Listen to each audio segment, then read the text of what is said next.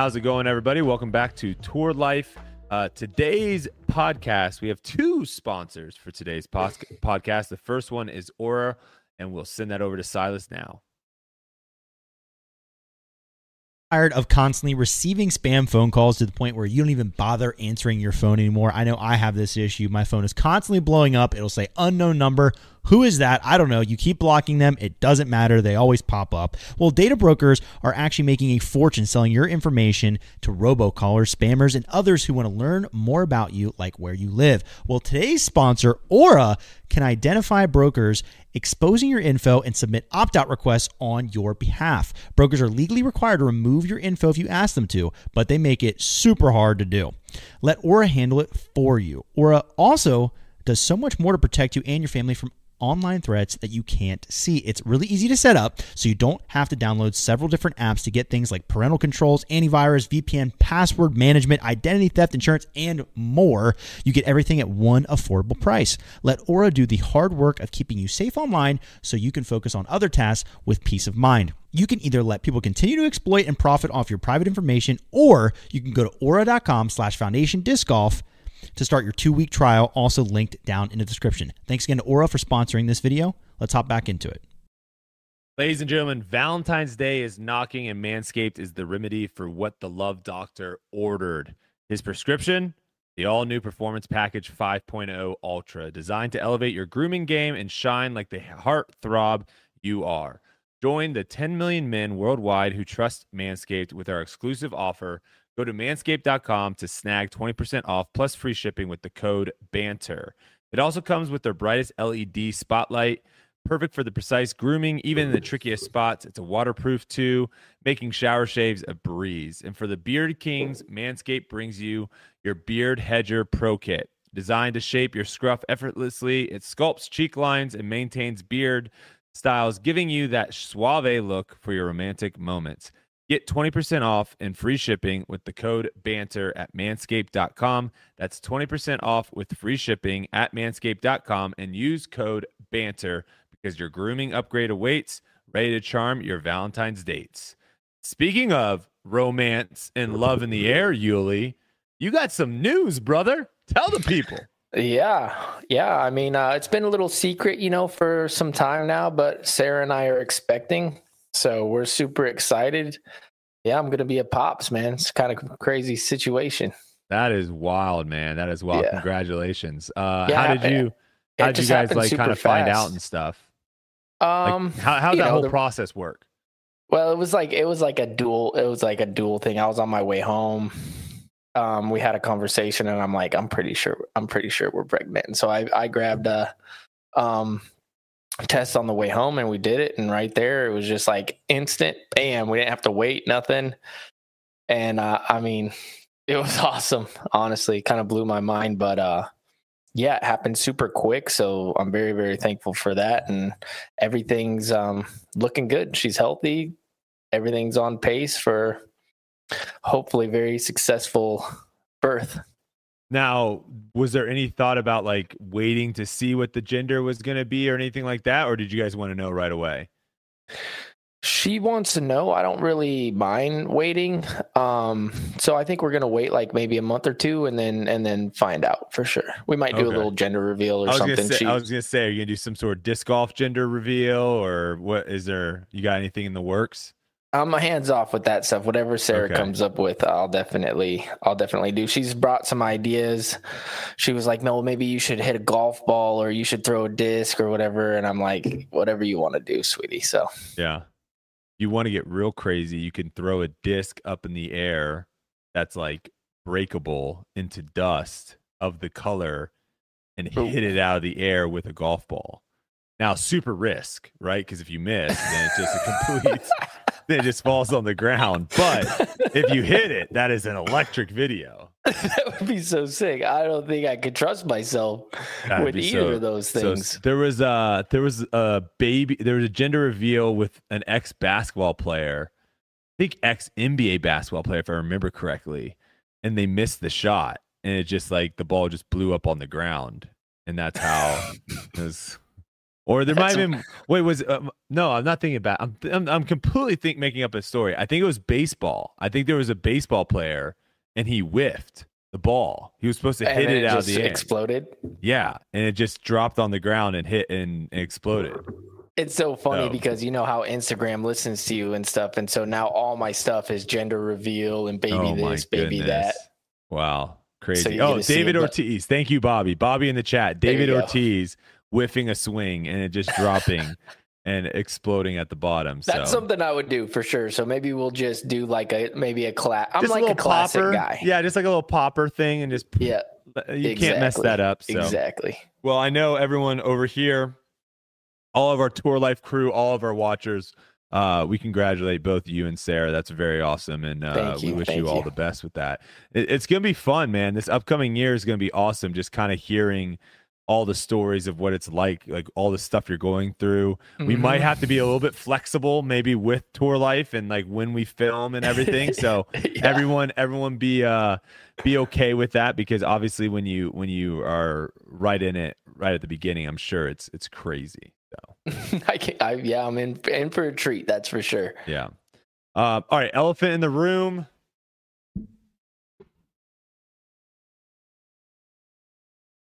Oh no. um i made a tweet saying if this tweet gets over a thousand likes i will wear the connor horse shirt on the podcast on tour life this week and it did. It did get over a thousand likes. So i am repping the connor horse.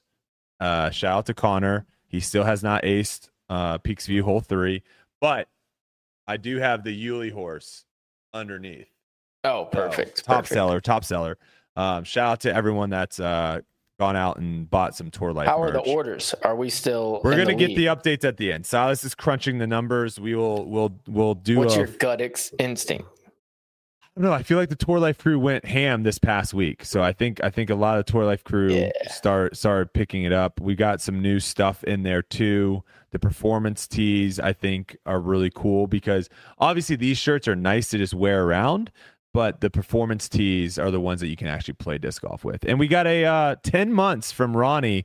Congrats to Uli on the pregnancy. You'll make a great dad, Uli. So shout Thank out to our Tour Life crew captain Ronnie for 10 months. Let's freaking go. All right. Let's uh let's do a little quick little recap. Obviously, that was the big announcement uh for Tour Life. I'm up here right now in Lynchburg. As you can see, I'm on the set of what what show? I guess this would be off season debate night. Yeah, I'm on the set for that. Uh, in the bag. Yep. And uh, why am I up here? Well, we are doing film. We are filming the Foundation All Star event. So if you guys watched last year, we get all of the all of the employees, which I think we have what five, four, four, eight, 13. I think we're gonna have like 13 people this year competing in this All Star event. So we're doing that all. So be on the lookout on Foundation's YouTube. That will be coming out. It'll be really really fun. Um, we got hacked. I don't know if you saw that, Uli. Uh, we got hacked. I don't know if Silas, if you want to make a statement, do you have anything to say? Uh, I don't have anything to say, man. Okay. Um, so No comment. so I'll, I'll, I'll let I'll let the people know kind of what happened. This is not a they guessed our password. This is not a we don't have two steps of verifica- verification on. What this is is they're able to get into your computer to where they now can operate your computer from their computer. So if you're signed in to your YouTube ch- channel, for example, if you're signed into it, they can basically go on their computer and do whatever they want on your YouTube that you have access to. Now, we're smart and we have managers. So our managers, they really can't do too much. All they can really do is like private videos. So what they basically do, and if you went to our YouTube channel on Foundations this past week, and if you went to Robbie's, uh, basically what they do is they try to private all your videos. They change your name on the YouTube channel. They change the image of your YouTube channel. So that way, if all the people that are subscribed, they're like I don't know what this channel is. And then if you go to it, there's nothing on there. And then they slowly try to throw in a bunch of playlists from all these crypto things. And they have like a um, a live stream. It's not really actually live, but they upload it like a live stream. And last time we got hacked twice. Last time uh, it was I think who was it? It was the Tesla guy, Elon Musk, selling something. This time it was going to be some crypto person trying to get people to buy crypto. We luckily got into it before they went live and we shut it all down. Everything's back up and running. Um, thankfully, it's we still don't really quite sure we quite know what the situation is. Yes, uh, everyone's saying the flash drive to the flash drive. luckily, luckily, Tour Life wasn't touched. Um, but there is a there, there's like a 90% chance Silas just lost his email and it's just gone. It's gone. My even my whole YouTube channel, my whole 700 subscribers, all of you guys, they're gone. Oh So- no. So we will when once Silas kind of gets his bearings and creates a new YouTube account, we will shout it out on here so all you guys can go over and subscribe to that. But yeah, that is it. So that's the update on the hackage. And uh, I mentioned it earlier, Connor. We we went and did a live stream. Uli, this was actually a sick idea. We we had hundred dollar bills. He had hundred minutes to make an ace. As soon as he made an ace, he got whatever money was left and each minute that went by, one dollar was taken away. So after 10 minutes, he had a chance to win $90, right? After 50 minutes, he had a chance to win uh, $50. And people were donating money during the live stream to put money back in, give him more time. And That's amazing. and so I think it was like a total of an hour and 20 minutes of him trying to ace this one hole out here. So whenever you come up here, whenever you do, you need to go out there to see how long it took you to ace because we did a live stream where it was me, uh, Connor, or me, Hunter, and Trevor, and we weren't allowed to leave until all three of us aced. I aced it on like my 17th or 13th throw. Hunter and Trevor aced within the next like 30 minutes or so. So we got out of there quick. He has now spent over 10 hours trying to ace this hole. no, he hasn't. Yes.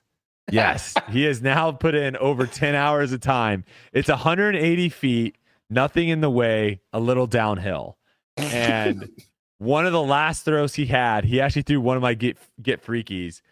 It slammed into the chains, dead center, and it just whoop whoop out. And I was like, I I don't think you're going to ever ace this hole, man. I don't think you're ever going to do it. So thanks to everyone that joined the live stream there. That was a lot of fun. Good times over there.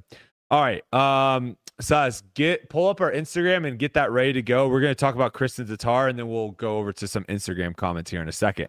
So, news, Kristin Tattar, she is doing a great job. And I don't know if it's her or her publicist or her team. I know she's added on some people this offseason, but she's been doing a great job of like keeping headlines this offseason Yeah. without moving uh, manufacturers or anything. You know, last week it was the gambling company uh, PFA or PU something. Can't remember. Sorry. Uh, this week it's Porsche. So it's uh, Estonia, P- Porsche Estonia. Kristin Tattar signs co- cooperation agreement with Porsche Estonia. She will receive a Porsche Macan. Is that I'm not I'm not with the fancy cars. How do you pronounce that? Anyone know? M A C A N Macan. Not even gonna try. Mac- McCann or Macan? That's fine. I'm gonna get roasted in the comments. That's fine. I don't know luxury. I'm sorry. Um, and the photos of this are actually incredible. So if Silas can throw these photos up so everyone that's watching can see this. Uh, she's got some pretty cool disc. It looks like some commemor- commemorative commemor. Oh my gosh, help me with that word, please. Commemorative disc. Commemorative. Commemorative. Commemorative disc. There you go. Um, Yeah. and the the photos of this are crazy. So it looks like she has uh Porsche Drive Kristin Tattar. And so I think the drive is some sort of new thing that Porsche is pushing with their new new uh cars. And then she had uh, she has one of the best signatures. That signature is freaking nasty uh on the car. And so I think it was hard to kind of get more information on this. I, I know we're going to probably try to get Kristin on at some point because her interview last time was awesome. So this will definitely be something that we can definitely bring up when she comes back on the show. I what the the sense of what I got is we'll give you this car to drive around for the year and we'll work together. I, I don't know Yeah. if there's money being tr- exchanged. I'm not entirely sure, but that's all that's all I know. So we'll talk to her and just kind of see. But this is huge, Uli. Porsche, a luxury vehicle now uh, dipping their toes into disc golf. What are your thoughts on that?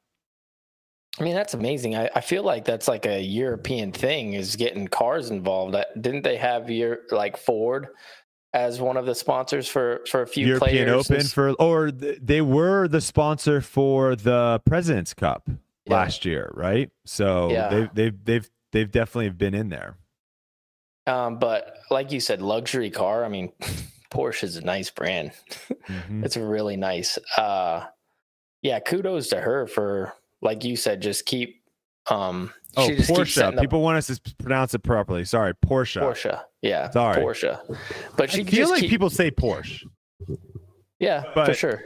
the the the actual pronunciation is Porsche. Okay.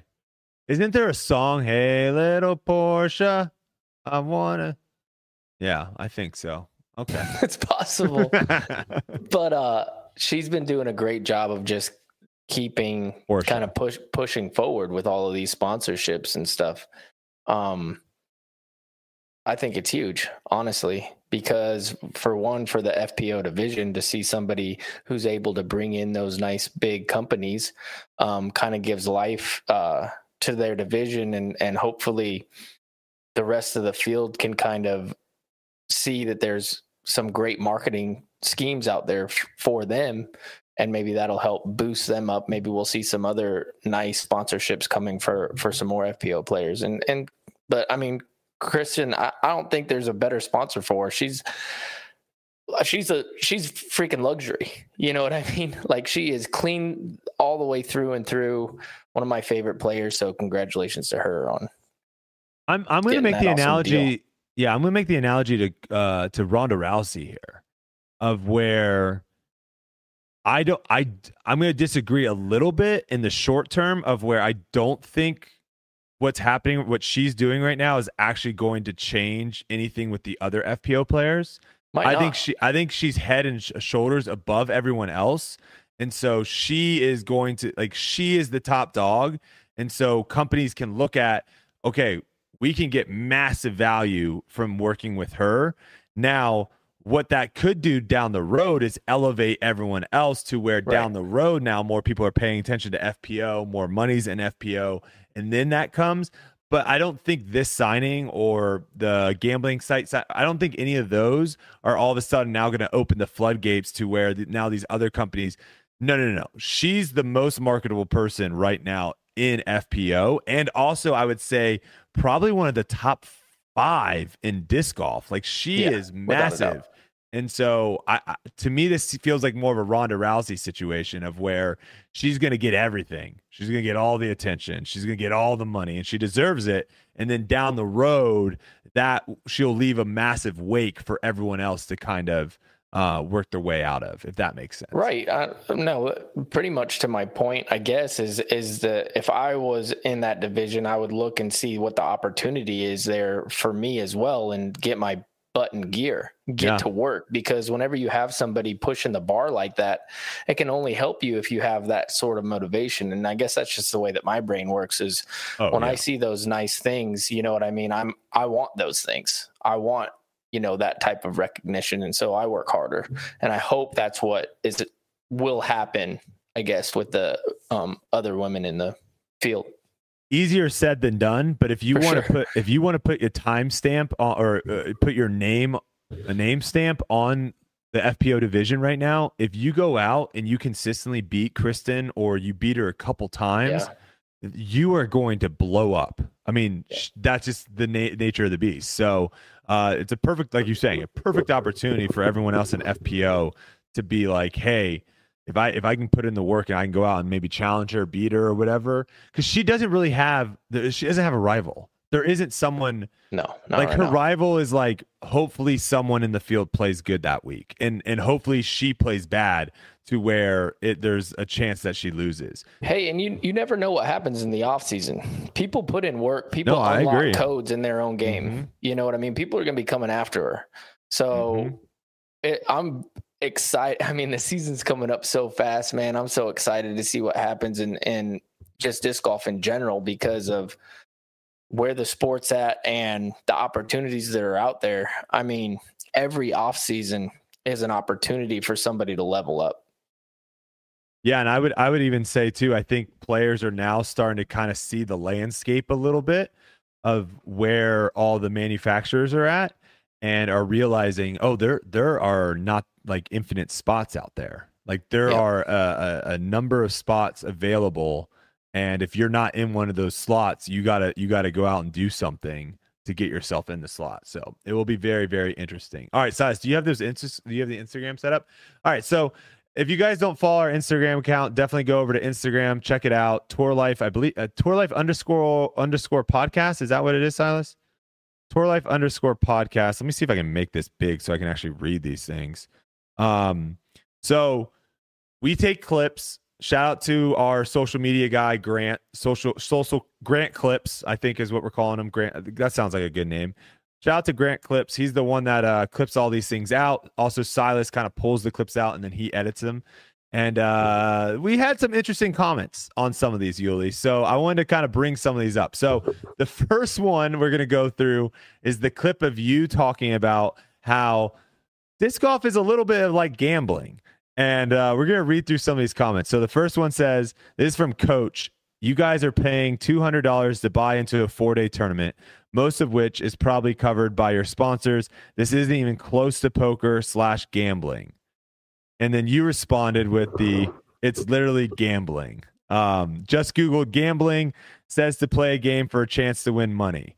Uh, yeah, and that's basically what we're doing. And I, I get, I can see why some people don't like the word. I mean, I was going back and forth with one person that was making the claim that gambling and and betting are different, that those two things aren't the same. And that, I mean, that actually blew Kelsey's mind. She was like, "I, I gotta, I gotta walk out of this. I can't read, I can't read these responses I was anymore." I was honestly reading some of these comments and just kind of cracking up, it- man. I mean, it was so okay. Imagine because I mean you're a married man, so let's let's just walk through this real quick. Imagine we have a gambling problem, okay, and our wives are helping us and being like, "Honey, listen, we got it. We got to stop gambling. It's not good. Whatever." And uh, you know, you start. Couple days later, go by. You're like, "I'm not going to gamble anymore. I'm not going to gamble more." A couple days go by. It's Sunday. It's football. You're watching it. You're screaming. You're getting jacked up and she's coming in. She's like, "Did you get? Are you gambling on this game?" And you're like, "No, honey, no, stop. I, I told you I'm not gonna. I I placed a bet. I I placed a bet on this game. I'm not gambling. I placed a bet." Uh, you would get thrown out of the house so fast. Gambling and betting are the same exact thing. And uh, if you want to argue against that, Well, I, I I don't know how to argue against that. It, Well, it's literally the same thing. the the one argument that I saw the most was uh no because you have control over the outcome. So here but here's the thing. If I am playing let's say an 800 rated player and they want to bet me $5 straight up, Mm-hmm. I could break my leg and not finish the round and I lose. That is a possibility. It's not likely, but there's a possibility that I don't finish and what would happen? I would lose $5. It's a gamble. There's Let's- better odds for me. let's throw this scenario out. You just graduate. Oh, you you don't graduate college. Okay, you're in college. You don't graduate college. You buy. You use all your money you have to buy a vehicle, and you're and you go and you say, you know what? I'm going to try to be a professional disc golfer, and you travel the whole the United States, going all over, spending all your money week to week. Literally needing to cash at every tournament to survive to go to the next tournament does that not sound like a gamble? A bit Yeah. of a gamble? Yeah, you're be- you're and and at the end of the day, betting on yourself. at the end of the day, life is is life is a, we we make gambles all the time. We make bets all the time. Like every single day, there is a gamble to everything. So I get I get the pushback a little bit, but let's let's be real. We are we are kind of in a way gambling a little bit, and and the way It's for that kind of in a way. We're Yeah, I mean, gambling a lot of bit. We are. And it's going to get more and more removed once our money isn't necessarily in the pocket right? Once there aren't uh, entry fees that are accounting for more than 50% of what we're playing for. If there was no entry fees and there was all these sponsors playing and we just show up and we try to play and we and we but even then there's a little bit of gamble because you're paying for flights you're paying for hotels. You're you're pay- yeah, you're you're paying for all these things in the hopes of potentially making money at this tournament or potentially playing well enough at this tournament to where maybe you get sponsored or whatnot, right? Uh, Well, was there any other? Go go ahead. Yeah, pull up Yeah, those comments la- again, Silas. Last point too is somebody was like, "Well, you don't even pay your entry; your sponsor does." Well, that's part of my contract that I get. It's my Mhm. money. It's my money that they are putting in there. It's not their money; it's mine. It's in my contract to where I get the seven thousand or eight thousand dollars per year for me to play in tournaments. Once they sign that contract, they're paying my entry fees. It's mine. Also, there are there are other people in here, and this happens a lot, and I get it. Uh, we post a lot of things, and the next one we're going to go to here in a second. It's this is 100 percent what happened, but uh, the majority of the time that we're talking on here, the, the podcast is called Tour Life for a reason. We're talking about stuff that is kind of relevant to me and you on tour, and a lot of times we talk about stuff that's on tour. So I I, I understand and I get some people that are like, well, when I play in tournaments, like I'm just playing for the experience, so I don't consider it gambling. I get that because when I show up to blackjack and sit down to, you know, I have a hundred dollars and I'm playing five dollar blackjack, that's different than someone that's sitting down and being like, I need to, I need to win. I need to make money off of this. When I sit down, I'm like, that hundred dollars is gone. It might as well be like a nice steak dinner. It might as well be going to the movies. It might as well be going to adventure, uh, like an amusement park. I'm I'm spending that hundred dollars on the entertainment of playing blackjack. I'm not trying to make money, and I get that from a lot of people. You show up to play a tournament, and you're you're you're entering because you want to test yourself, and that is fun to you, and that's entertainment. A lot of people on tour, that's not what it is. This is their job. If they continue to go out and not perform, they're going to have to find something else to make them money. You can't just keep spending money and losing it and think that's going to be a career. It just it just won't work. So, um, yeah, life is a gamble. There you go, Munchie Munchie Lego. Life life life is a gamble. Uh, I think there's a song that's even written about that. I won't sing it. I'll I'll save your guys' ears for that. All right, size. pull up the other one. There's one more. I think this is more for me. So this was the one where we are talking about. Uh, oh, I was talking about where if I'm uh, playing in a tournament, a professional tournament, and during the middle of the round, someone comes up to me and starts like asking me questions about like how how the holes played, where's the OB, what's going on, all that. That is an awkward situation, right? Because you're trying to compete against each other. It, it can be an awk- awkward situation.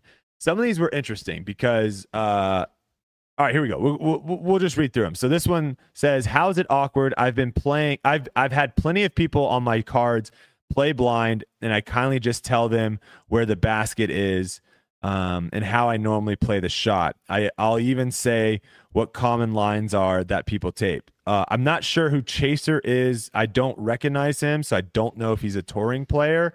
Again, different situation. If I'm playing in a C tier, and and Uli, you even kind of mentioned. Stop it right there, Uli, uh, because I want to talk about this one.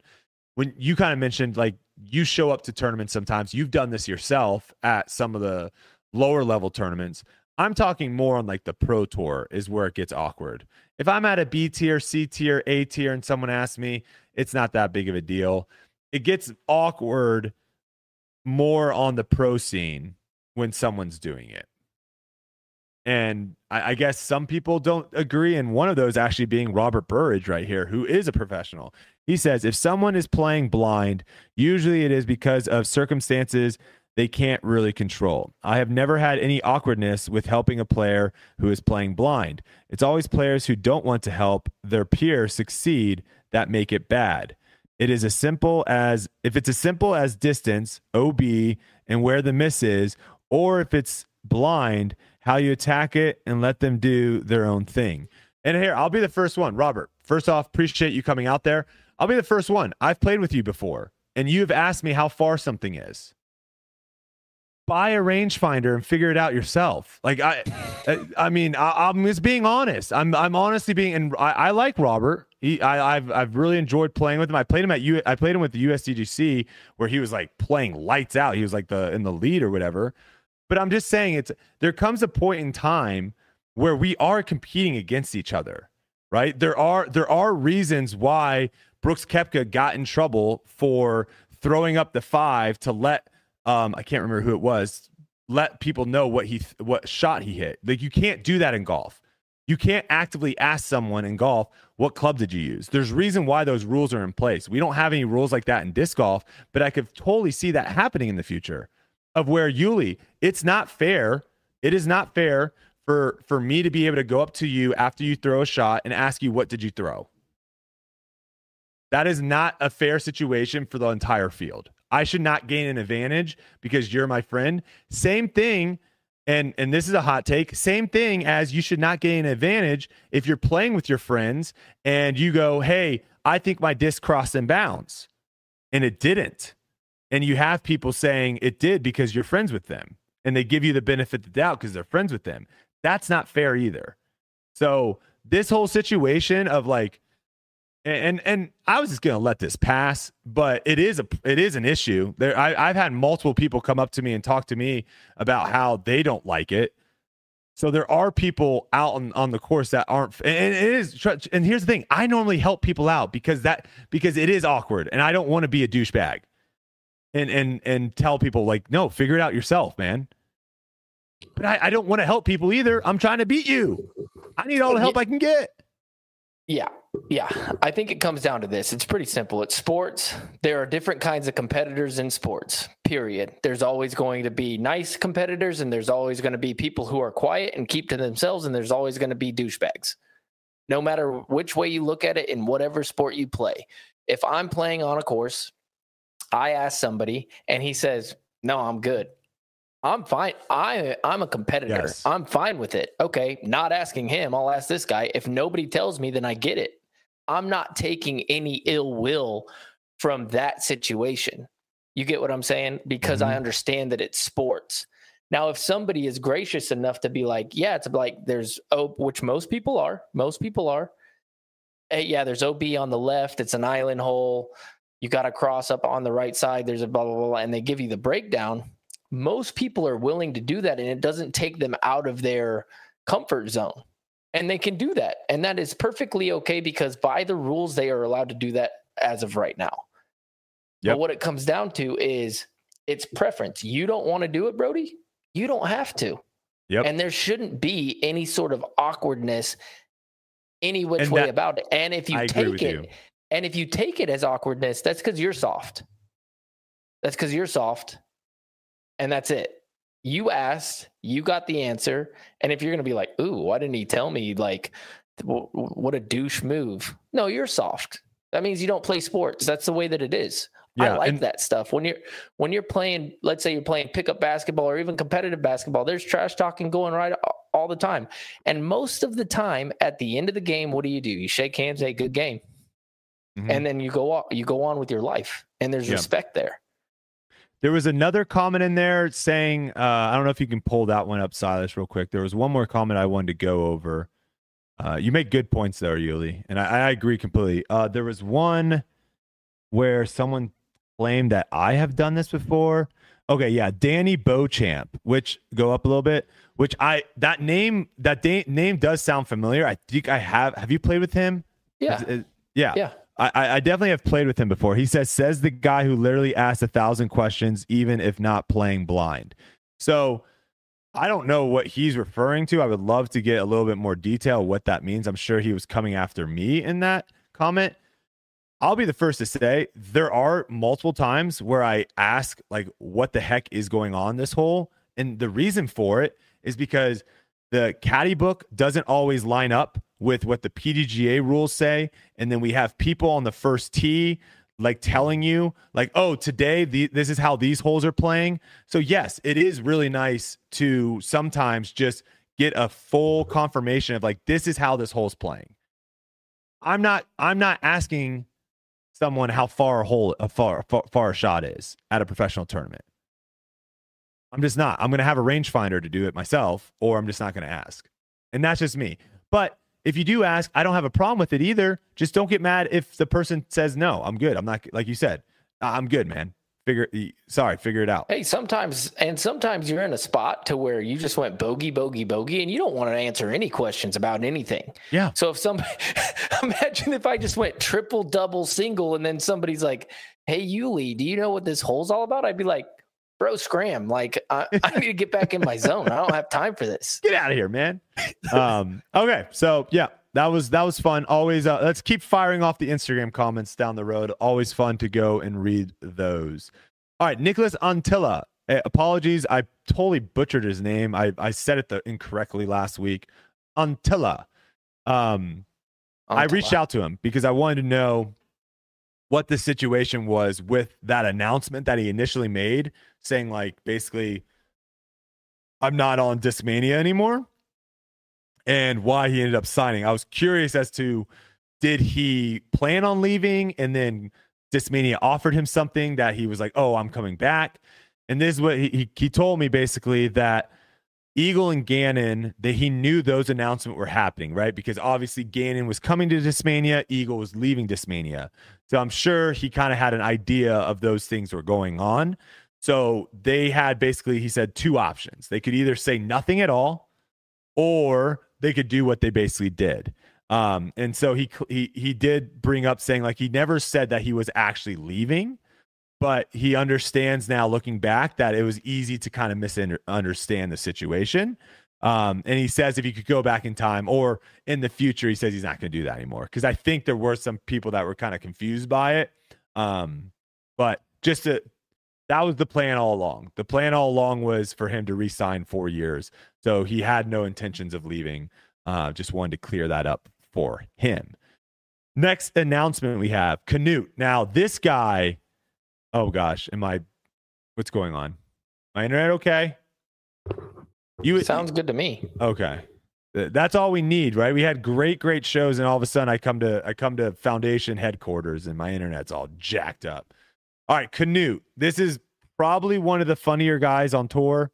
Uh, he is a character. I don't know him that well, but I've been around him enough to just know he's an absolute character. Did you see his announcement video, uh, Uli? No. Okay, Size, can you pull this up? This this is incredible.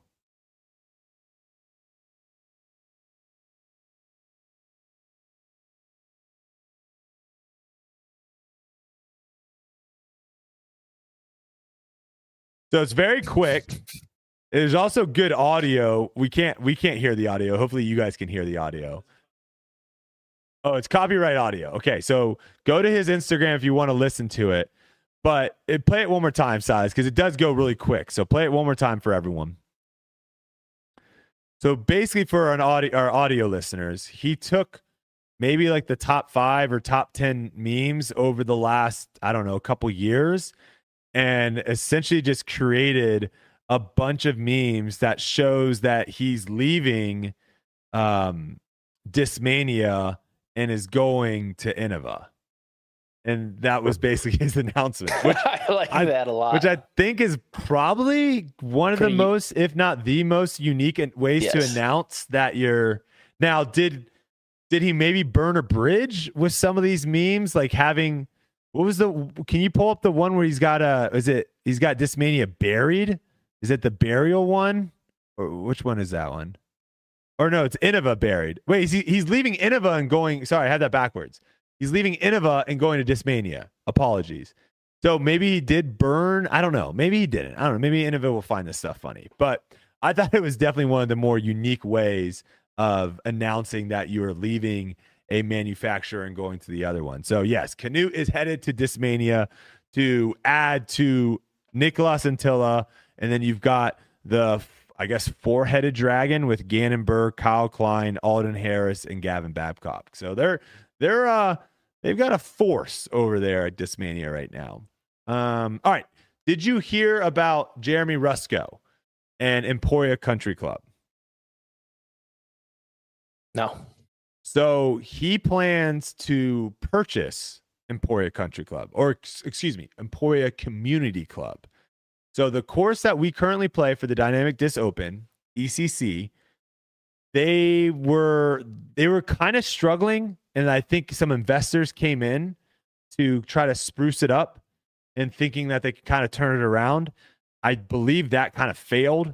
It looked like they weren't really making the money that they would think that, that they thought they were going to do. They even like kind of actually threw shots at the community and said like the community wasn't supporting them enough. So that was kind of going downhill. I don't know what the sale sold for, but we are going to have Jeremy Rusco on the show next week. He wasn't able to come on because he has like a town hall or something where he's going to be answering a lot of questions. So we will bring him on the show next week. So definitely come back next Tuesday and we're going to ask a bunch of questions. And if you have any questions for him, definitely drop them in the comments down below. I'll read through them and pick some of the best ones out. But he plans on purchasing. Uh, uh, this is separate, I believe, separate from Dynamic Disc. It seems like it's a purchase, like a personal purchase for him. So I did. I'm very curious about a lot of things. What is, what's his vision? What's the plan with the uh, Dynamic Disc Open? Are House of Disc involved at all? Lots of going on. I mean, this wow. is this is a massive purchase to buy an entire golf course, basically. So. No, without without a doubt, that's absolutely insane, but pretty cool at the same time. Could be, depending. We got to yes. ask the questions. We got to ask the right questions. I have and, so many questions. Yeah, like we were talking about it a little bit here. Uh, you know, there was some thoughts of maybe like maybe you just don't even do a golf course and you and you like put real estate on there? Is that even possible? Would the city even allow that? A lot of questions to be had. So we'll have him on the show next week. Excited for that. 2024 world champ predictions super early here. Disc golf pro tour put out a survey a, a fan survey and the results came back. And for those that don't know we are playing the world championships right here in Lynchburg, Virginia, just about 10 minutes, 15 minutes away from our studio. The World Champions Championships will be going down this year. We will be playing two rounds at New London, three rounds at Ivy Hills. And obviously, on the FPO side, no surprise at all. You have Kristin Tattar taking an 83.8% of the vote. Missy Gannon. It's a little surprise, maybe, for some, but she has been sneaky solid all year. 3.1% for Missy Gannon. You have Paige Pierce at 2.5%. And then on the MPO side, you have Calvin Heimburg at the highest at 23.9%. Paul McBeth at 13.5, which is no surprise. He literally created New London to potentially hold a world championship at one point.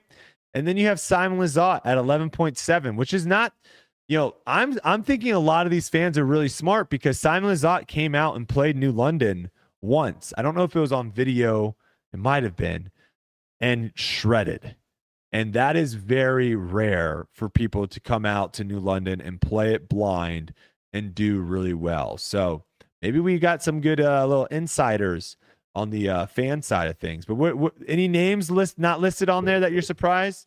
Anyone high up there? I mean, the, you... defend, the defending world champion needs to be on that list for sure. Mm-hmm. Isaac Robinson not being on there is a little uh, surprising. Isaac Robinson in a five round event is a scary guy. I hate to he tell you mess this. Up. He doesn't. He doesn't like have bad rounds. It seems like New London is very similar to Champions Cup.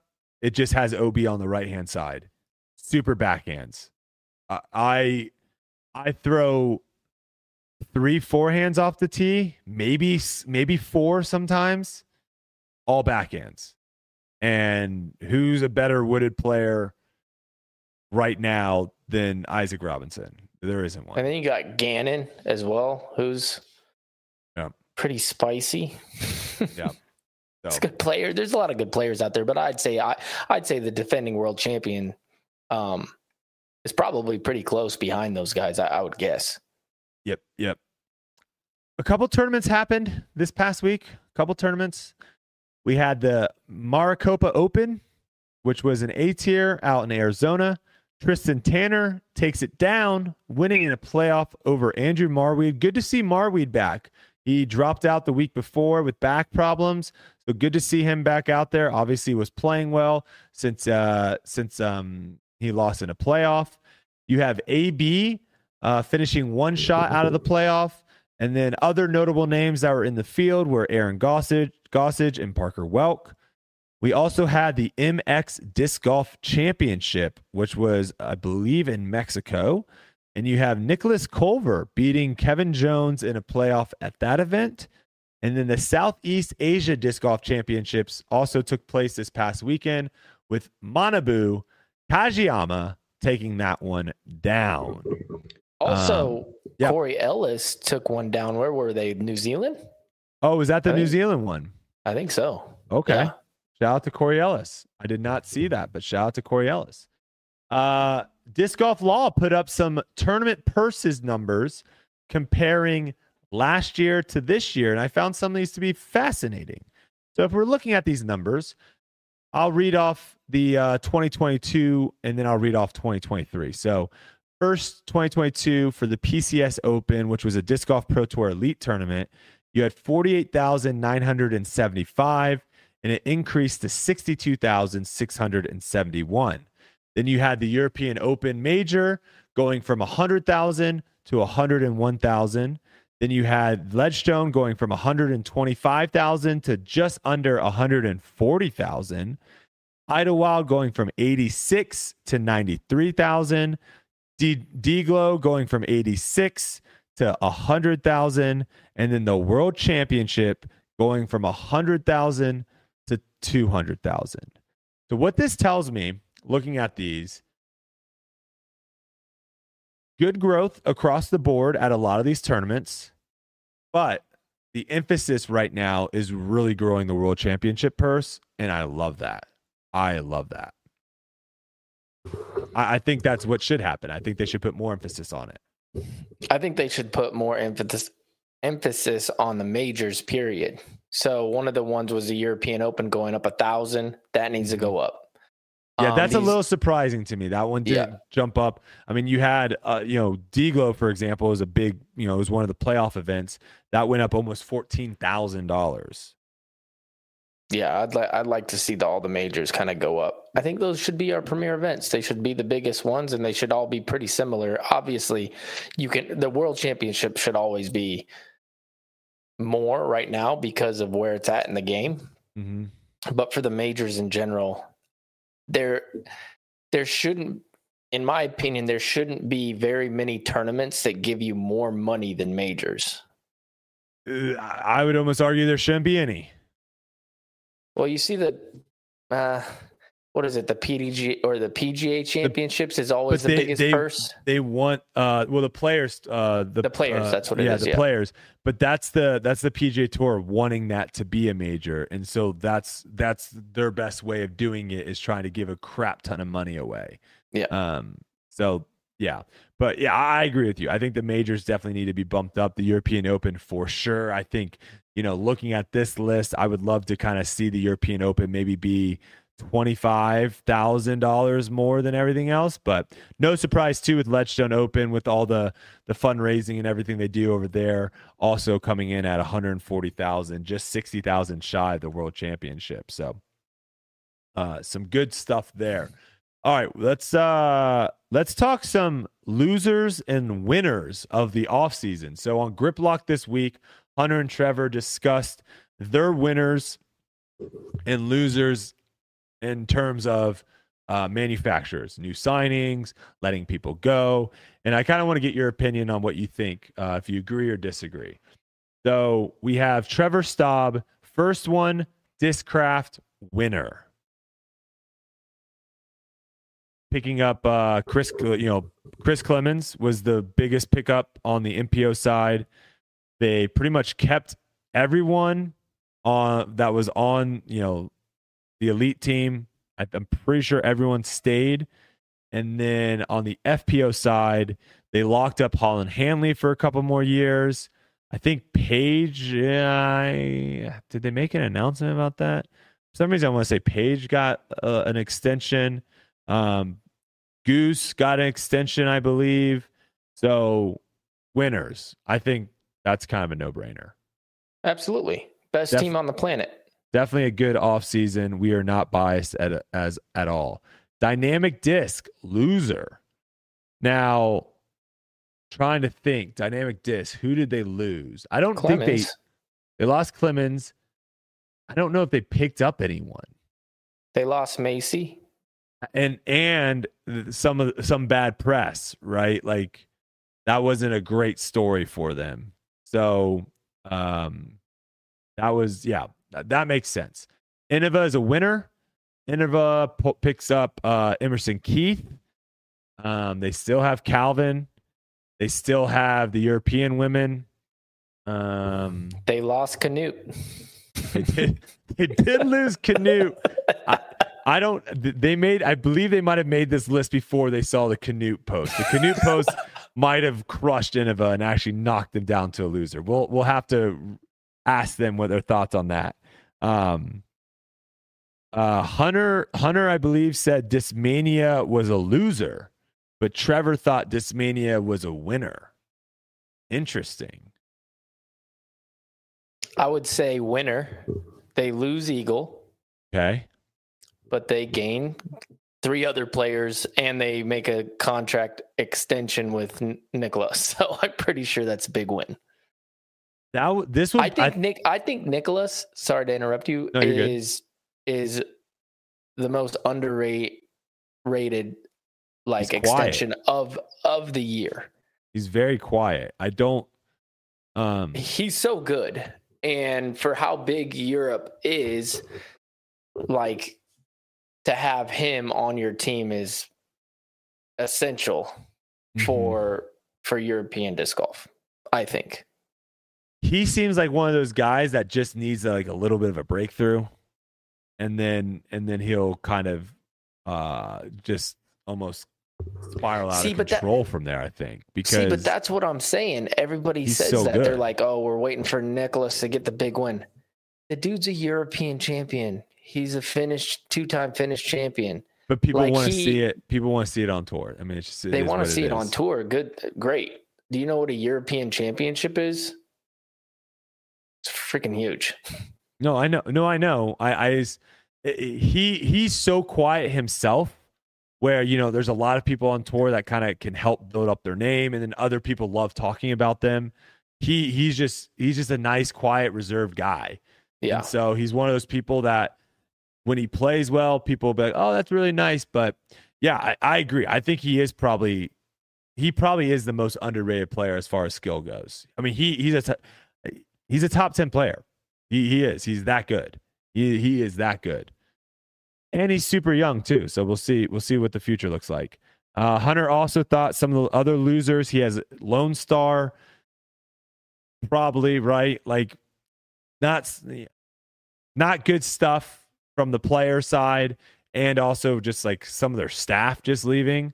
So that that seems pretty good. they picked a dog, They picked up who? Crime Dog. a, a dog Oh, to their team. They so do have they do have a dog. that's Yeah. solid.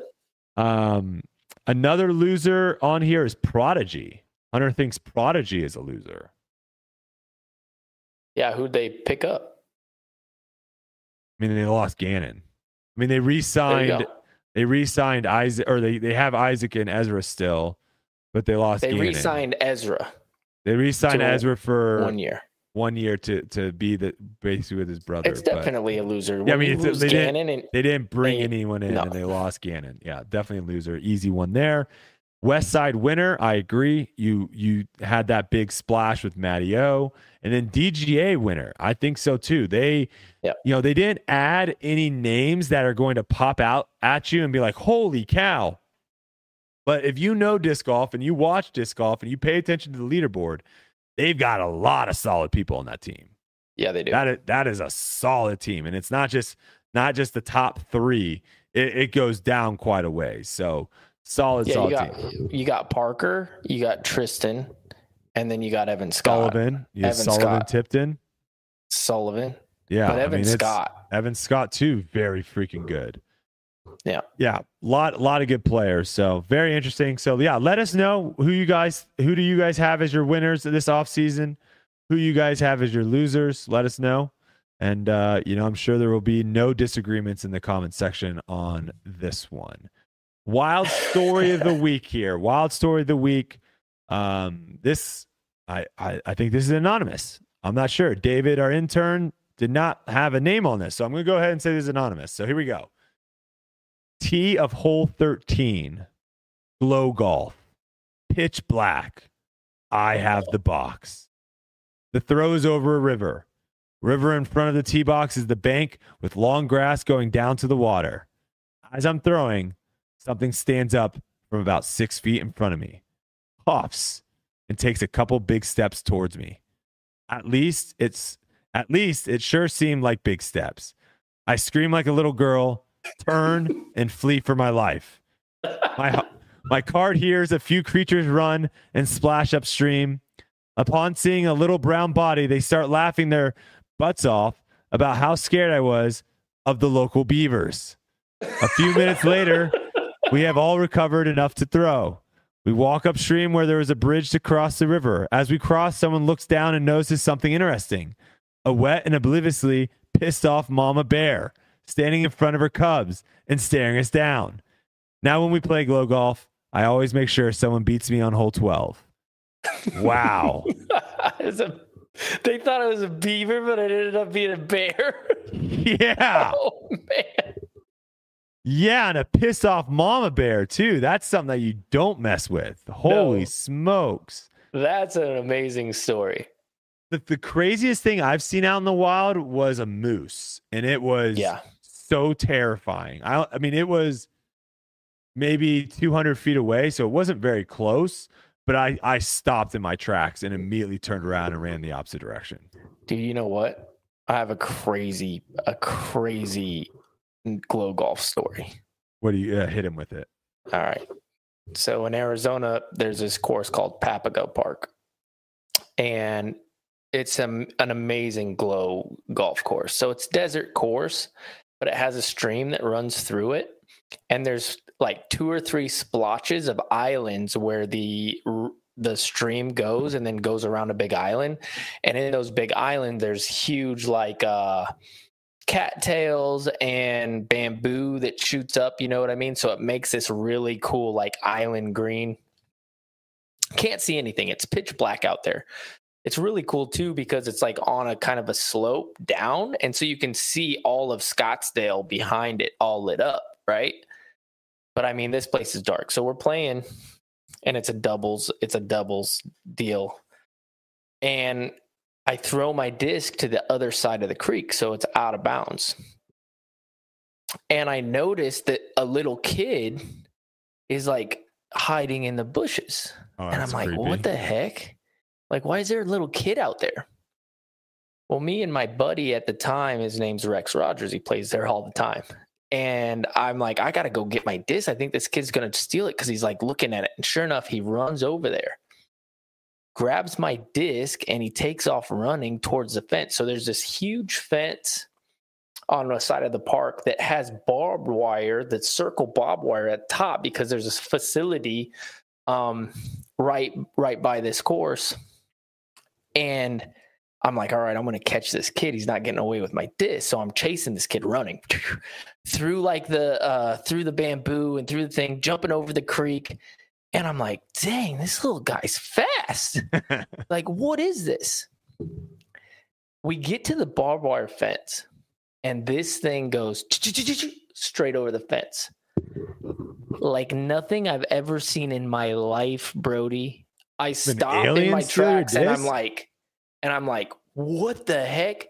And I take it on, I book it the other direction because I'm like, okay, that's not right. I asked my buddy Rex, I'm like, dude, did you see that? He's like, yeah, what was that? I'm like, it wasn't a kid. to this day, I don't know what it was. Oh, you still don't know. No clue. Dude, it took my disc. it was running like a little kid and trounced up this like eight foot fence over the barbed wire on the other side and took off into the facility. Now, Like an elf? dude, I have no Like, clue. I'm trying to think of small things that are magical. dude it was insane. So this facility is like has like all kinds of different science experiments and go and stuff that goes on in it. Oh, like it, you're not allowed in and out of there.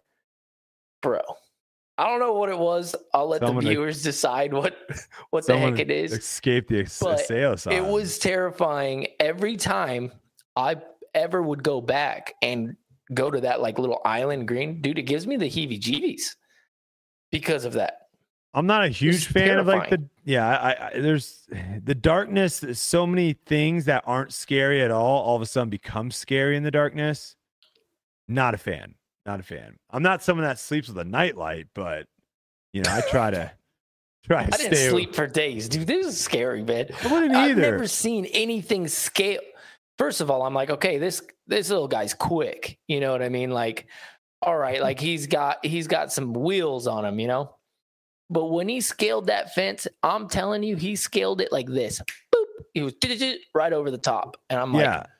And then wasn't affected by the barbed wire. That would have that would have No, been the thing Like, that would have freaked on me the other out. side. It's like, how did he just get through that with no, without even worry about the barbed wire?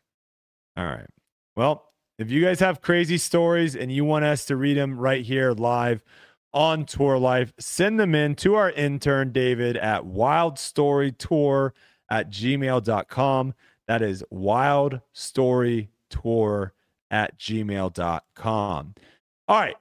I think it's safe to say this is potentially a fan favorite favorite segment at this point in time. We're going to Edwin stats.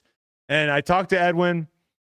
He wants to say thank you guys so much for the love that you guys showed on the last podcast.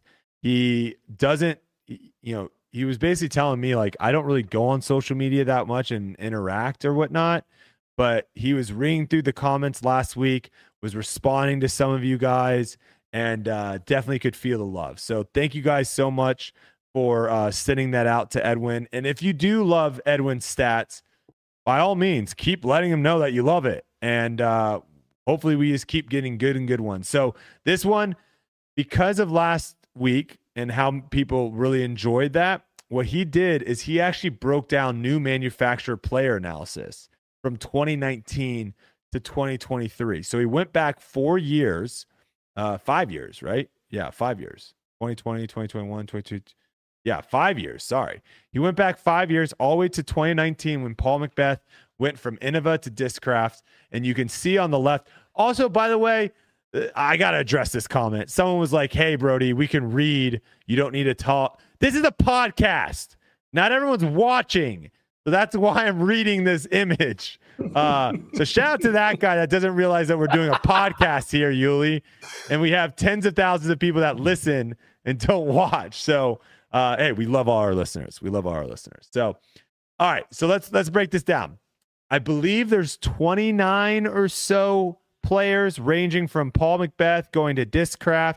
We have James James Conrad going to MVP, Ezra going to Discraft. We have Nico going to Lone Star. We've got Cole going to DGA. We've got AB going to Discraft. Thomas Gilbert. We got all these people. So 29 people here. And uh, we're going to talk about the good so far. Uh, or- or- or- we're going to start with the good. Let's start with the good. So 45% of players that switch manufacturers from one to the next increase their birdie rate th- uh, with the new manufacturer. So putting is better with new sponsors. The biggest improvement in that from Circle One X was Cole Redalen. He went up 10% when going to 20 uh, when going to DGA in 2023. The average was 0.4%. So very small imp- uh, improvement on the C1X putting and that kind of just shows you at the end of the day a putter is a putter when you're putting from inside of 30 feet. There, there's not there's not much difference in how put, uh, different putters fly. Ooh, and I can't believe I didn't mention Cole when we were talking about DGA, but keep going. Yeah, yeah. Oh, Cole, yeah, Cole Cole's on there too. Uh, then we have circle two putting. So this went up 4%. So this was like a noticeable increase for players that moved from one manufacturer to the other. And maybe it was like a psychological one, Uli, of where, hey, I I can't putt that well with this, or I'm struggling with my putt. And what do you do? You change disc, you put in a new putter, and all of a sudden you start putting better. So 4% on average went up with the Goose Man going to Discraft in 2023, increasing by 32%. Now, was that because of the new manufacturer? I would love to say yes, 100%. Discraft was 100%. I think there was a little bit too also with him just practicing a lot more circle two putting. Uh, I, I saw him spend a lot of time with that. So I think a little bit of, you know, a couple variables at play here. Let's look at major winners. Four major winners, Uli, in that time span of five years. There were four major winners that went and won a major with their new manufacturer. You have James Conrad, obviously winning in 2021 Worlds. You have Chris Dickerson winning the 2022 Championship Cup. And then you have Paul McBeth winning 2019 Worlds and the European Open. You've got Discraft actually winning three majors with people going to them. So, you know, Calvin, Ricky, some of you guys looking to win majors. Almost AB last year. Maybe Pretty AB close. needs to leave Discraft and then come back to Discraft to win one. um, but yeah, that, I thought that was very surprising to see that there was four major winners there. Um, obviously, Paul was on a different level in 2019, so uh, he probably would have won if he went anywhere. But still, interesting stuff. We also had 15 elite and NT winners and two silver series, with Paul at the top of that leaderboard, winning seven of those in 2019. Uh, you also have Ricky Wysocki when he went to Dynamic, winning four. You have Simon winning two when he went to MVP. Uh, all right, let's look at the not so good. Sometimes the negative outweighs the positive. 66% of players decreased in driving or putting stats. So driving accuracy and greens and regulation decrease. Scrambling. This to me, Uli, seems like the no brainer. When you're going to a new disc company, a new manufacturer, we all have those discs that we know exactly what they're going to do when we're in weird spots. I think it takes some time to find those discs, right? You have your special ones that you know, like, hey, I'm in a pickle. I can get out with this thing, right? Oh, absolutely. I think that's a huge one. Uh, I also think that you're spot on as far as as the putting increasing because as soon as you get a new putter, completely new feel, new manufacturer, you're going to put more time in on the putting green, which means you're going to increase your stats probably. That's a good point. Um, as far as like driving statistics, that doesn't surprise me either because you're putting in more work when you go to the field. You're putting, you're just working harder to get those new discs back into your bag, scrambling. For sure, you hit that on the nose with you have those certain discs to where you know exactly where the turn is, at what distance, and when you're when you have new discs in your bag. Like for instance, when I switched I remember being in certain situations, even certain holes, to where memory would take me back to an old disc and I would mm. be like, oh, that was my disc for this. Now what do I do? type mm. thing. So I think those statistics are telling a really good story right there. Now we will go down to the next slide here, Silas. So, like we did last week, we're going to do more of a visual kind of board on here, this quadrants where you've got driving and greens in regulation on the bottom. You've got putting on the left.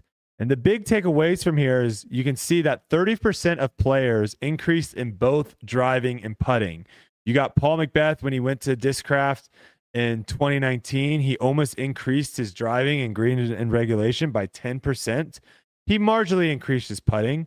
And then you have someone like a Cole Redalen who increased his uh, driving by about 5% and increased his putting by almost 10%. So all those people in that quadrant increased in both categories. Now, if we go into the bottom left, that those are the players that decreased in both categories. This was 21% of the players decreased in both driving and putting, with the big notable names in there Thomas Gilbert uh, going to th- Thought Space. You've got Ricky going to Dynamic in 2022. You have, um, let's see who else you have in here. Uh, yeah, those are probably the big names out of those. Yeah. Um, and then the other thing that I want to take away from this too, that is interesting, is if you break the graph into halves. So if you look at the top and the bottom, the top is going to be people that increase their putting. The bottom is going to be people that didn't increase their putting. There are a lot of people up top. And then if you look left to right, where it's driving and greens and regulation, that kind of looks more uniformed, right? Where like some people increased and some people didn't. So the they're talking to Edwin here, there wasn't like a massive takeaway of where he can say, "Oh, this is this is the trend that we are seeing." I think we probably need more data points and to kind of extend this out. Uh, but it was an interesting thing. We can go to the last slide here. This is the actual manufacturer side. So you can see Discmania, which obviously this was heavily influenced by Simon Lizotte going there. But Discmania had a huge increase when players went to Discmania. They had a huge increase on driving accuracy and greens and regulation, and a minor decrease in putting. Uh, Discraft, you had a little bit of an increase in driving, a little bit of an increase in putting as well. Um, MVP, excuse me, MVP was the Simon. Sorry, not Discmania. MVP was the signing. So you could see almost 5% with uh, driving, 5% with the putting. And then some of the some of the ones that struggled, Latitude 64, they decreased both in putting and in driving. And then Thought Space also decreased both in putting and in driving. So those are Edwin's stats of the week. Some interesting stuff there. Uh, he's going to get on the horn. He's going to run the numbers. He's going to crunch the data and we'll have some new stats for you guys next week. If you guys enjoy Edwin's stats, like this video, drop a like. We haven't really said that in a while. And if you're listening and you haven't subscribed to the channel, definitely drop a uh, subscribe there as well.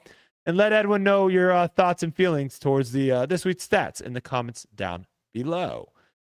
All right, this week in Foundation Disc Golf, the Hyzer Club Championship tomorrow, folks. Tomorrow is your final day to be, uh, I guess, qualified or get the invite for the Hyzer Club Championship. You don't know what the heck I'm talking about, it's a really fun tournament that we put on for a Hyzer Club members. You come up here, we give a tour of the warehouse, we give a tour of the studios where I'm sitting right now. We go out and we play a sick tournament. We actually are going to be playing New London, one of the courses that will be played at the World Championship. Uh, we have a sick trophy that we give out to the winner, and it's just a fun fun um, couple days of disc golf and hanging out with people that love disc golf, people that love this podcast, people that love Foundation. Really, really good time. So if you're inter- interested in that, all you have to do is go over to our Patreon, patreon.com slash foundation disc golf, become an annual member. So it's only for annual members at the $10 or $20 level. Um, but Hunter did want me to mention all annual levels, all members that are, have the annual membership will get the year disc. So if that's something that's of interest of you, go check it out. Foundation, patreon.com slash foundation disc golf. All right. Listener questions. We have a new setup here. Silas, intern David, they set up a forum now, Uli. Because before I was like posting stuff on social media, and I realized, like, yeah, I think I'll still do that every once in a while to grab some questions. But I think some people have like good questions throughout the week that like pop into your head. Oh, can you hit the uh size? Can you hit the AC unit? I think some people have like good questions throughout the week that like pop into their head. And I think it's probably hard for them to like wait for me to like tweet out, hey, what questions do you guys have? And then also this gives me the ability to like take some time and write it up. So if you guys want to ask me, Uli, Silas, anyone questions, we will have the link for that in the description of this YouTube video. I would tell it to you, but it's literally like docs.google.com slash whatever. And uh, you know us over here at Foundation, we are not good with links. So, first question here comes from Cody, and they want to know Brodie, at times in your pro disc golf career, you have seemed to be a loner in some ways. But last year, you seemed to find a little more camaraderie with guys on tour, especially with the guys that you Airbnb with. Uh, do you find yourself cheering for those guys if you're not in the mix? How do you find the balance of competitive edge and also friendships that naturally happen as you spend time with different competitors on tour? This is a fantastic question. Um, 100%. 100%. Um, I think from, I mean, it was me, Aaron, and Ezra that basically toured all last year together. Tristan Tanner is actually joining on. So it'll be uh, us four touring. And uh, yeah, 100%. Every tournament that, you know, me and Ezra, unfortunately, weren't really in the mix that much. Ezra, probably more than me, obviously. I think he was in the mix a little bit at European Open and some other events. But Aaron, like, legitimately had a couple really good chances to win. And, you know, we would just basically wait in the parking lot or we were, we would watch the end and then wait in the parking lot for him kind of thing. So, yeah, 100%. Uli, and you can kind of attest to this where you've been on tour for way longer than I have. There's some people that you you make legitimate friendships with, and then there's other people that like, yeah, you're you know acquaintances. Like you say hi, and you go along your merry way. Like, is that kind of the same for you as well?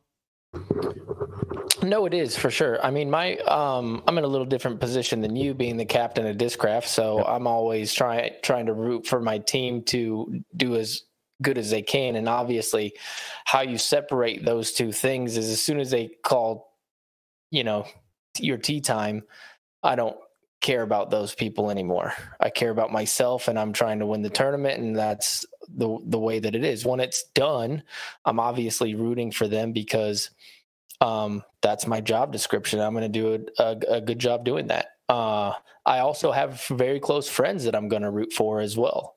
Um, just because like that's just what what happens. You become close with certain people and then you root for them because you want success for your friends just like anything. Um yeah i think you've hit it on the head. There's other people that like I, it's not like there's um people that win and i'm like oh can't stand that guy. Can't believe he won. Um but there's also people that like you know you have a little you have a little edginess with and you would rather come out on top. And I definitely have a couple of those people start up in my UDisc app to where um, you're trying. I'm not necessarily them, rooting for them, but I'm I'm definitely looking to where they finish and compared to myself. Yeah, for sure. I mean, if you if you're not like trying to beat everyone out there, then you just don't have as much of a competitive. I mean, and it's getting more and more competitive now. I think you've probably seen this change over the years of where before there was a little bit more of this like community element to it of where we're all in this together. And that's going to change as more and more people aren't touring in vans and like sharing bathrooms and sharing groceries and all that stuff right? The the kumbayas if you will will slowly start fading away and players are going to start flying in. Players are going to start staying in airbnbs and and hotel rooms. And there won't be this this idea of like oh we're like a traveling circus and we're all in this together. It will definitely be a little bit more cutthroat. And we've seen that already. I mean i've yeah. seen that in the few years i've been on tour. No for sure. I mean uh there's definitely something something to be said about that but i guess since I've been playing, there's always clicks. There's always people that you hang out with, little clicks here and there. Um, that's just the nature of, of being a human being. Uh, you know, as if we're flying into places, I'm sure I'm still going to be hanging out with my same people, you know, over the For next sure. few years. Or, or I was whatever. talking more like everyone kind of feeling like if everyone is touring in a van and everyone's staying at the same spot and everyone's going to yeah, the you same, kind of gotta you kind of gotta have that camaraderie. You're kind of like a small village, basically that travels sure. around, right? Yeah. Mm-hmm. So that that's what I was just saying. That's starting to splinter a little bit, where yes. people, like you're saying, the clicks that maybe were in there, but everyone was still you like now you can kind of splinter yourself away from the group and kind of do your own thing in small little groups. Um, all right. Another question from Cody. This one's for you, Uli. Congrats on the recent news of your wife being pregnant. How will being a new dad affect your tour schedule this year and maybe next year as well? Well, I think one of the big the biggest things for for me is my our due dates right around the world championships. Oof, and so that's the one that like that's really kind of popping off. Um luckily it's in Virginia and that's only about three and a half hours from here. So, depending on where she is in the pregnancy, I'm probably going to do my best to play it. knowing that if something happens, I'll be able to just come straight away, um, drop everything, and, and obviously be here for um, the birth of my child. Uh, as far as touring, like completely nothing changes really for me. You know, her and I have always um, had the deal to where whenever she wanted to come to any tournament, she comes. Whenever she's missing me, I'll fly her out that day or or whatever that night. Um, and that's kind of been an agreement that we've had the whole time because it is tough traveling um, without your, you know, your spouse. So I don't think much is going to change. Obviously, once we, it, it is a good time when we're having the kid as well, because the off season is going to be pretty close after that. It's only like a month or two right after, and then I'll have some time to get acclimated um, to being a father and definitely helping out in those um, ways. staying, what I've heard is staying up all night and doing that whole thing, um, which I'm very excited about. Uh, but at the end of the day, this is what I do for a living, and I got to provide for my family, and so I'm I'm definitely going to be touring for the next few years for sure. Um, how that is going to happen you know that's a conversation for her and i and we'll definitely figure out what's best what's best for us. But um what's best for us is obviously me making sure that i put food on the table. So yeah true. Uh if you do have questions Uli about how like the sleeping situation how to like maximize that silver sage my good buddy he has two kids both in the 99 percentile of sleepers like he has uh there's like a camera I guess you can buy now that basically tracks how they sleep and everything and then like charts it all out and I mean I his, his boy sleeps like 12 hours. Like he Ooh, like just straight. Sounds amazing. Yeah, so if you have questions, they have figured it out and I'm definitely going to be using him as a resource a hundred percent because uh, that is that is the play. That is the way to go. You go to sleep, they go to sleep. You wake up, they wake up. All right. Anonymous question here. Do you think that Macie got more or less than the offer that Dynamic Disc offered her with her new contract at DGA? If it was less or the same, is that a bad look on her? Would that look bad on her if that information got out? If it was less or the same, would that look bad on her if that infor- okay so they're asking okay. So i guess they're saying if let's just throw numbers out. Dynamic disc offered her $10000 to stay. She said no made that post and then signed with dga that offered her $8000 i guess they're asking like if that happened, would that be a bad look? First off, I think DGA definitely probably offered her a better contract than Dynamic. So right, I don't I'm with you on that one. Yeah, and I don't. Because don't of Edwin's statistics, answer. it doesn't matter because she's going to make that money back because everybody yeah. increases their statistics for the most part. Yeah, I don't even think the second question. I don't truly understand the second question, but I don't even think it uh it applies here because I, I I think DJ probably did offer her a better deal than Dynamic did. So yeah, and and then the last part of that was does it make her look bad? No.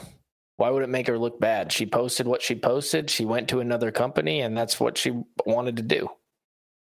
James says now that the next gen now that the next generation of Ulibarri has been announced, when can we expect a little Smith? So Kelsey uh, initially wanted to do one more year out cheering for the Raiders. Um, I don't think this the re-signing of Antonio Pierce influenced her at all as the head coach. Maybe it did. Not sure. Maybe she thinks Aidan O'Connell is the future. Not sure. But uh, she loves it. She loves it a lot. And so she wants to do one more year. So, oh, here we go. Manuel Ulibarri Who's Manuel? It's my uncle. Oh, your uncle says, Congratulations to you and Sarah, bud. You guys will make incredible parents. I hope to get back to see you soon. Good luck in 2024. We're all pulling for you in Arizona. Wow. Oh, man. Manuel, yeah, that's uncle. awesome. Heck yeah. Yeah, thanks, Uncle. Love you, buddy. Love that. Family love in the chat. Love that. Um, all right. Oh, so I the answer, sorry. Uh, she's gonna do. She's gonna try out again because every year you have to try out. She's gonna try out again, and uh, if she makes the team, I'm gonna have another full season of watching the Raiders. Help me, and uh, and then after that, uh, we will start trying. All right, Jason. Tennis is partnering with pickleball at the Miami tournament by having pickleball matches on the side courts. Similar audience, audiences in racket sports should stick together as they are likely to create new players and fans of a similar style of sport then attract someone that likes a contact sport. Is there a way to get disc sports to share resources and do something similar? Men's ultimate in the morning, women's ultimate in the afternoon, aligning with Disc Golf Pro Tour tee off times at a place near the Disc Golf Pro Tour course. Potentially, there are some cross sport athletes. Interesting. I like that idea. I do like that idea. Hmm. I could see them trying to make like a massive disc sport weekend of some sorts.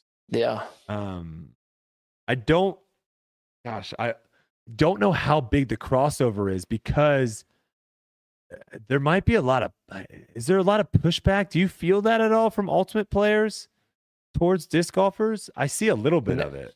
I've never. I've never really f- felt that um myself honestly I've whenever I've talked to ultimate players who are like let, let's say I'm I'm doing field work and they're having a game or, or whatever like I've never felt any animosity in fact it's always been very cordial of people coming over and being like oh blah blah blah blah and asking questions or or, or whatever so I don't feel I don't feel that Yeah, I, I- think it might be more on like the professional side, the the people. I don't know. I see some of it sometimes on social media, but again, a lot of stuff you see on social media is like the one percent, right? It's like the Yep. super, super uh, out. that's a good idea though that's great I don't mind it. I don't mind it. Now, I have been in both organizations, the USA Ultimate and the PDGA. Do I think either one of those organizations would be able to come together and make something happen? Absolutely not. But could the AUDL, which is the professional league and Ultimate, and the Disc Golf Pro Tour, could they come together and figure something out? That that could potentially happen, and that could be cool. That could be very very cool. All right, Randy's got a long one here. I'm talking with local players who play in events and tournaments. It was pointed out to me that UDisc is not a reliable source for checking for events. The availability of a course, sites like Disc Golf Scene and the PDGA's website are better. Do you two view that as an issue? I ask because UDisc is advertised everywhere for the course map and scorekeeping. Every course I've ever played at is advertised at the first tee or welcome sign. I think it's fair to say it's the first source of disc golf information a player comes across. If a new player only knows UDisc as a source and goes to a course to see if it's off limits to a tournament, that new player may be turned off from playing further if UDisc doesn't have that event listed on the app. I've been playing casually for the last 10 years and I'm aware of what sites to check, but it took me a while to figure that out. I guess my main question, can't we make this easier for my next for the next wave of players? Let me know what you think. So I think he's asking, that was a long question, but I think he's asking can you just like have something on there to where if you're going to go play a, tur- a course, I thought they did have this on there, but maybe they don't. Where you pull it up and it's like, oh, there's a tournament going on there. You can't, it's not playable today. I think that's the question he's asking, which I thought, I thought they already. Well, if they had don't have that, that's silly because it should definitely be on there. It should, if there's a pro tour or a tournament going on at a course and you click on the course, that would be a, if it's not Yeah, on there, it should like, be on there to where it's like, hey, the ran- tournament. yeah, red yeah, banner, tournament clo- or course closed, yeah, something. that'd be a great feature. Yeah, I could have sworn they. I I thought they had something like. But it is probably tough because there's so many tournaments going So on many. every single weekend. I mean, so many. Yeah, yeah. I'm not really quite sure how they can. Yeah, I don't know how you. Maybe you maybe you work out something with like the tournament director or someone that's setting it up on UDisc to be able to. I don't know. Yeah, I don't know really know the logistics of making that happen, but I can totally see how the frustration would be if you drove 20 minutes to go play at a course and then you show up and it's like the course is closed.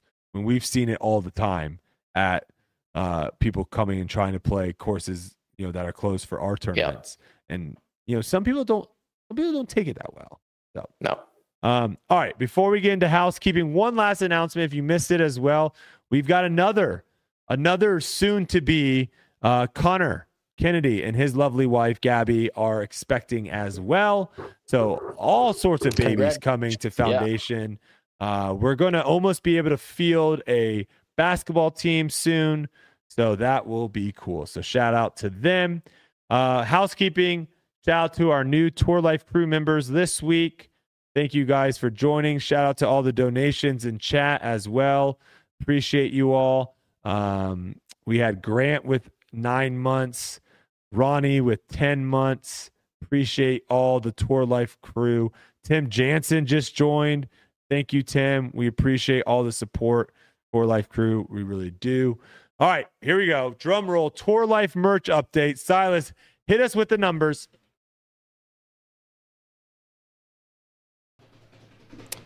Come Uh, on. the come on, numbers come are on. in. You want me to give you Tour Life or Grip Locked first? Grip Give, lock. give us grip lock. Give us grip lock numbers. Grip Locked, 87. Ooh. Okay. 13 away from 100 units sold. Wow. Okay. Those are rookie numbers. Ooh. Tour Life, I'm just gonna say it. Tour Life, 96. Okay. We got him Okay. by we got him by nine. We got him by nine this week. It is close. It is close. So uh definitely Closer help us. Yeah, definitely closer than I like. Let's get to 100 before they do.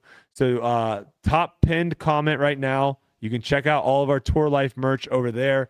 Support the show. We appreciate it so much. Or don't do whatever you want, really.